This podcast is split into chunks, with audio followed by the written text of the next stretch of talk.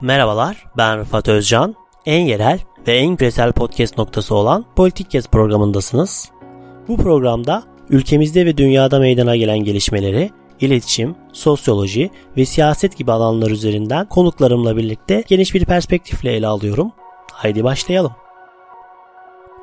Merhabalar, Politik Kez Podcast programına hoş geldiniz. Yeni bir seri başlatıyoruz. Bir başkadır üzerine birkaç program yapıyor olacağız. İlk konuğum da Betül Yurtseven. Betül Yurtseven hani Psikokez programından tanıyorsunuz. Yasemin Abayhan'la beraber Psikokez programını yapıyor. Ayrıca da bir başkadır üzerine Yeşilçam karikatürlerinin kimlik hikayeleri diye başlıklı bir yazı yazdı Independent'ta. Bu yazı üzerine konuşuyor olacağız. Programa hoş geldin Betül. Hoş buldum, merhaba. Kısaca kendini tanıtabilir misin Betül? İstanbul Üniversitesi İletişim Fakültesi Fakültesi Radyo Televizyon Sinema lisans mezunuyum. Aynı okulun aynı bölümünde yüksek lisansıma devam ediyorum. Tezimi yazıyorum. 2011 yılından itibaren geleneksel medyada çalışmaya başladım. Şimdi de yeni medya işleri yapıyorum. Bir tanesini dinlediğinizi umuyorum. Yasemin Bayhan'la birlikte Psikokez Podcast programını yapıyoruz. Ve metin yazarı olarak hayatıma devam ediyorum. İlk olarak bir başkadırın sende ilk izlediğinde uyandırdığı duygular nelerdi? Bunu sormak istiyorum. Şimdi bir başkadırı izle izlemeye başlayınca ben zaten Yeşilçam evrenin içine girdim. Yani kendimi bir Yeşilçam yapımı izliyor gibi hissettim ve dolayısıyla bir tedirginlik başladı. Çünkü yani orada gördüğüm her yeni ekrana gelen her yeni karakterle birlikte Yeşilçam'daki karakter özelliklerinin otomatik olarak karşıma çıkacağını bekledim. Çıkmamaya başladı. Sonra ben de bu beklentiyi bıraktım yani sonraki bölümlerde. Yani işte yazıda da bahsetmiştim mesela hoca efendi ortaya çıkınca bir yamukluğu olacağını bekledim bayağı bir. Özellikle önden Peri ile Meryem seansında, Meryem'in yaptığı psikiyatri seansında hoca efendi ile ilgili bir şema çizildi dizide ve bu şemaya göre işte tam olarak psikiyatriste pozitif bilime güvenmeme bilgisi de verilmiş oldu. Hoca efendinin güvenmemesi bilgisi de verilmiş oldu. Onun için ben o doğrultuda bir seyir bekledim. Sonra bu seyir gerçekleşmedi ve ben de çok sevindim yani böyle olmamasına. Anladım. Biraz önce sen de Yeşilçam'daki tipleri hatırlattığını söyledin. Yazında zaten bunun üzerine kuruyorsun neredeyse. Sen de dizdeki taşra ile Yeşilçam'daki taşra hangi yönlerden birbirinden ayrılıyor? Senin dikkatini çeken noktalar nelerdi burada? Dizi ile Yeşilçam arasındaki en temel fark bence Yeşilçam'da taşra şehirle etkileşime pek girmeyen bir yaşam alanı. Yani Yeşilçam'daki şehir teması işte işte mesela köydeki bir kadının kocasının çalışmaya gittiği bir yer. Ya da işte şehirden gelen birinin ne bileyim öğretmenlik yaptığı ama şey yok. Dizideki gibi böyle taşra sayılabilecek aslında İstanbul'da olduğu düşünülen Beykoz taraflarında olduğu düşünülüyor oranın. Oradan çıkıp da şehri tam göbeğine gidip sonra tekrar taşraya dönme gibi bir temaya pek rastlamıyoruz Yeşilçam filmlerinde. Bir de taşra hayatının daha şey yönleri ilişkilerini görüyoruz Yeşilçam'da. Taşra insanların birbirleriyle iletişimini, oradaki işte çaresizliklerini, imkansızlıklarını görüyoruz. Taşra'dan şehre göçmüş karakterler de karikatürize ve sessiz karakterler. Yani onların hikayelerini dinlemiyoruz. Dizide bunun farklı olduğunu görüyorum ben ve çok başarılı bir şekilde şehirle Taşra'nın etkileşimini bize sunduğunu düşünüyorum. Peki bir de diziye genel olarak yapılan böyle her taraftan bir şey eleştirisi var. Bizi yansıtmıyor eleştirisi var böyle her kesimden. Bunu genel olarak Türkiye'de son dönemdeki genel olarak topluma yayılmış bir şekilde bir sekülerleşme halinden de bahsediliyor. Sen bunu bu şekilde değerlendirir misin acaba? Yani böyle olabilir. Sekülerleşme şimdi biraz sıkıntılı bir alana girdik aslında.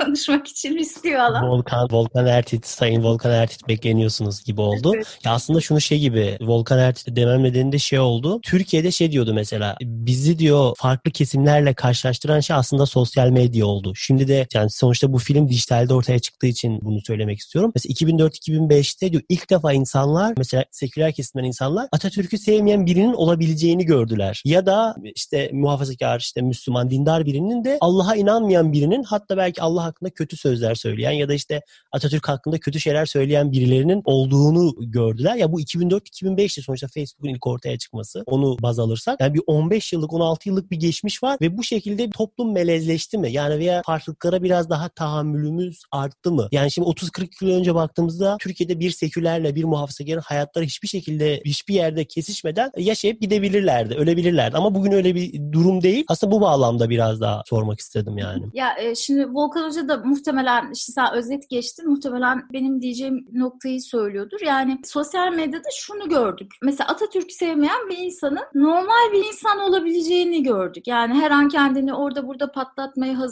işte radikal bir ruh halinde olmaktan ziyade normal sıradan bir insan olabileceğini gördük. Bu işte tam tersi için de geçerli. Ondan dolayı yani bunda bir haklılık payı olduğunu düşünüyorum ben. Dizideki sekülerleşme mevzusu da şöyle. Meryem'in psikiyatrın tedavisini kabul etmesini bir ve bunu Hoca Efendisi'nden saklamasını başta bir seküler pozitif bilimi işte manevi destekten de bir tık yükseğe koyma olarak belki okunabilir ama yani daha çok ben bunu yapmaya çalışmadığını düşünüyorum dizinin. Zaten e, bunu yapmış olsa hani çok eleştiri geliyor ya eğitimli başörtülü karakter yok diye özellikle muhafazakar kesim en çok bunun üzerinde duruyor. Bence tam tersine eğitimli başörtülü karakter yer alsaydı dizide asıl o zaman bir sekülerleşme pratiğinden bahsedebilirdik. Çünkü aralarındaki iletişim çok daha daha Peri ile ikisinin arasındaki iletişim çok daha rasyonel bir diyaloğa dayanabilirdi. Yani şey böyle duyguların uyarılmadığı daha retorik bir zeminde gidebilirdi. Ve mesela dizide başörtülü, eğitimli başörtülü karakterin yer almaması iyi niyetli bir şey olduğunu düşünüyorum ben. Yani şeylerin eleştirilerin tersine çünkü eğitimli bir başörtülünün yaşantısı muhafazakarlar tarafından bizzat çok seküler kabul edildiği için şu an onun tar tartışması dönüyor biliyorsun yani hala sosyal medyanın en önemli konularından biri. Ondan dolayı karakter eğitimli olsaydı çok daha fazla bir sekülerleşme tartışmasından bahsedebilirdik diye düşünüyorum. Ve şeyde de yoktur mesela temsil. Yani seküler bir sinemacının yapmasını bekliyorlar. Böyle bir talepleri var ama e, muhafazakar sinemacılardan böyle bir şey beklemiyorlar. Hiçbir başörtülü eğitimli temsil yok şu an mesela. TRT'de yok. Yani özel kanalları geçtim. TRT'de yok ve bence zaten çok zor bir konu ve buna kimse hazır değil diye düşünüyorum açıkçası. Belki işte dizi bu kadar e, rağbet gördükten sonra muhtemelen ikinci sezon da gelecektir. Ben öyle düşünüyorum şahsen. O, orada belki böyle daha yer verilmeyen karakterlerin başka hikayelerini de anlatır. Yani işte bir de getiren eleştirilerden biri de şey Gülbin miydi? Yani o da Kürt ve kendi kimliğiyle barışık olmasından ziyade işte aksanı yok, asimile olmuş. Aslında seküler hayata tamamen dahil olmuş biri olarak da eleştiriliyor. Belki ikinci sezonda bu tip şeylere de ben girmek görmek isteyebilir. Şey aklıma geldi. Hoca Efendi'nin kızının işte muhtemelen sen de belki onu kastederek sordun. Hoca Efendi'nin kızının açılması ve işte lezbiyen olduğu üzerine pek çok insan hem fikir izlerken onu fark ediyor. Ya bunun da bir garantilenmesi yok aslında. Böyle çok göze sokarak bir mesaj verme yok. Ama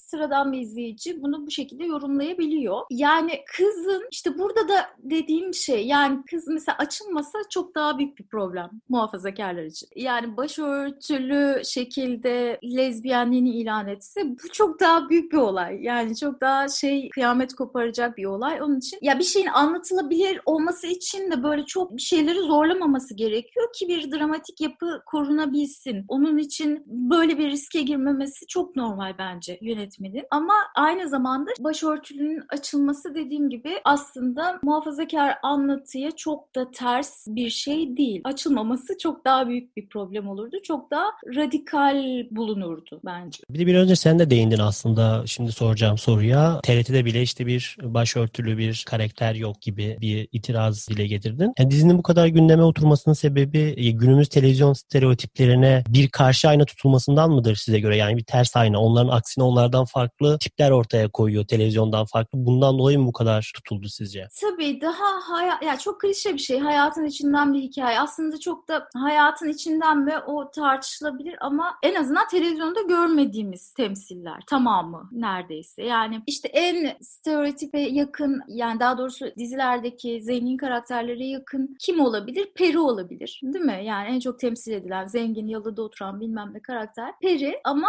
hiç o konsepte değil. Tamamen başka dertleri var. Hiç klasik geleneksel televizyon kanallarındaki dizilerde gördüğümüz tiplerin dertleriyle meşgul değil. Başka dertleri var var kadın. Bundan dolayı evet bence geleneksel dizilerden epey farklı ve şey yani e, bence sanatsal yönü de çok baskın dizinin. O da tabii ki de önemli bir şey. Yani sadece sosyolojik bir amacı olsa belgesel çekilebilirdi. Ya da bir fikir çatışmasını, ideoloji çatışmasını ortaya koyması beklenseydi yani bir televizyondaki herhangi bir tartışma programına da çıkarılabilirdi bu insanlar. Yani böyle bir şeyi yapmaya çalıştığını düşünmüyorum ben. Ondan dolayı evet bence gayet bir başka sayılabilecek bir dizi. Ya bir de bir önce Peri'den bahsettin. Yani Peri'ye getirilen eleştirilerden biri de şuydu yani işte Robert'ti sonuçta işte yurt dışında okumuş. Ailesi belli bir refah seviyesinde ve devlet hastanesinde çalışıyor. Yani bu normal karşılanmıyor. Bu işte hayatta belki karşılaşmayacağımız bir tip olabilir deniyor. Bu eleştiriye ne diyorsun? Ya aslında bunun cevabı çok basit dramatik açıdan. Yani karşılaşabilmeleri için Meryem gibi bir karakterle Peri'nin karşılaşabilmesi için böyle bir düzlem yaratılması gerekiyor ki karşılaşsın. Yani Meryem neden Peri'ye gidiyor dizide? Çünkü bayılıyor. Fizyolojik nedenlere dayandığını düşündüğü bir hastalığı var. Bunu başka ne bileyim belki dahiliye de çaresini arıyor ve doktorlar yaptıkları tetkikler sonucu bunun fizyolojik yani ya da işte tıbbi terimi neyse bilmiyorum. Yani ruhsal olmayan herhangi bir nedeni olmadığını fark edince Meryem'i Peri'ye sevk ediyorlar psikiyatra. Bundan dolayı gidiyor Meryem. Yoksa ya ben kendimi çok kötü hissediyorum. Bayılmaya da başladım. Benim gidişatım iyi değil. Ben bir gideyim de psikiyatra görüneyim demiyor. Aynı şekilde mesela böyle bir düşünce de olsa bile Meryem tutup da şey olmaz. Peri özel bir klinikte çalışsa gidip orada tedavi görebilecek bir maddi imkanı da yok. Yani bunun nedeni aslında çok basit. Eleştirilerde neyi biz belki makul bulabiliriz? İşte niye böyle bir şey seçsin? Ama bu bence çok da hiç olmayacak bir şey olduğunu düşünmüyorum ben bunun. Asıl burada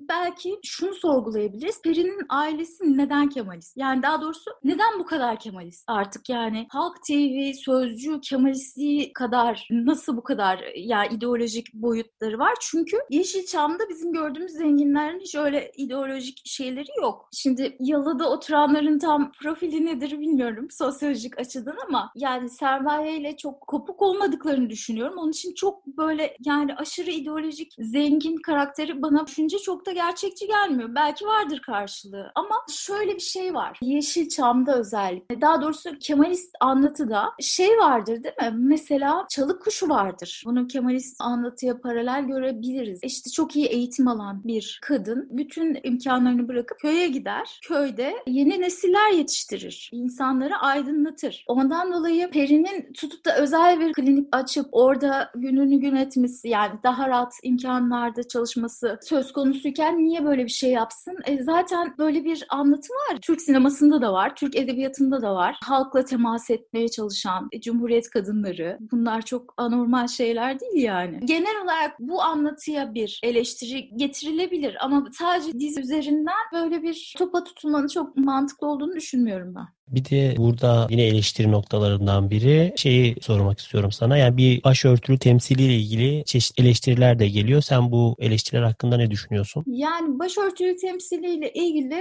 ben eleştirilerin hemen hemen hiçbirine katılmıyorum. Çünkü daha önce de söylediğim gibi bir temsil aranıyorsa bunu önce kendi mahallende araman lazım ki millete laf söylemeye hakkın olsun. Muhafazakarların önce kendilerine bakmaları gerektiğini düşünüyorum ben. Pek çok konuda böyle yapmaları gerektiğini düşünüyorum. Çünkü mesela TRT'de bir temsilin olmaması bence bir problem. Şimdi ben tabii kendim başörtülü olduğum için sadece sadece demeyeyim de ilk planda benim gördüğüm şey başörtülü eğitimli bir karakterin eksikliği. Ama başka kesimlerin temsilinin eksikliği de var. Ve yani dediğim gibi dramatik yapının kurulması için böyle bir çatışma gerekiyor. Bizim program yaptığımız Yasemin Bayhan da daha önce beraber konuşurken de söylemişti. Şimdi BBC'ye de söylemiş röportajda. Bir ön yargısının kişinin ön yargısının tetiklenebilmesi için o ön yargı kalıplarına uygun birinin muhatabı olması gerekiyor. Ben mesela Peri'nin karşısındaki kişi ben olsam ne kadar bir şey olabilir yani aramızda. Ben onun herhangi bir duygusunu nasıl tetikleyebilirim ve hayatı sorgulamasını nasıl şey yapabilirim, gerçekleştirebilirim. Yani maksimum işte bu kız nasıl başörtülü olabilir der ve aynı ön yargılarına devam eder.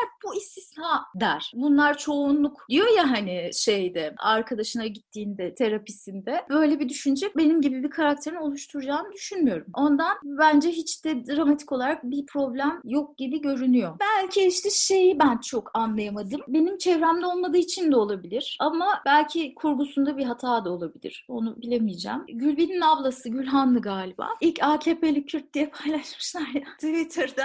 Onun mesela aşırı saldırgan geldi bana. Ve eşi de çok aşırı mülayim geldi.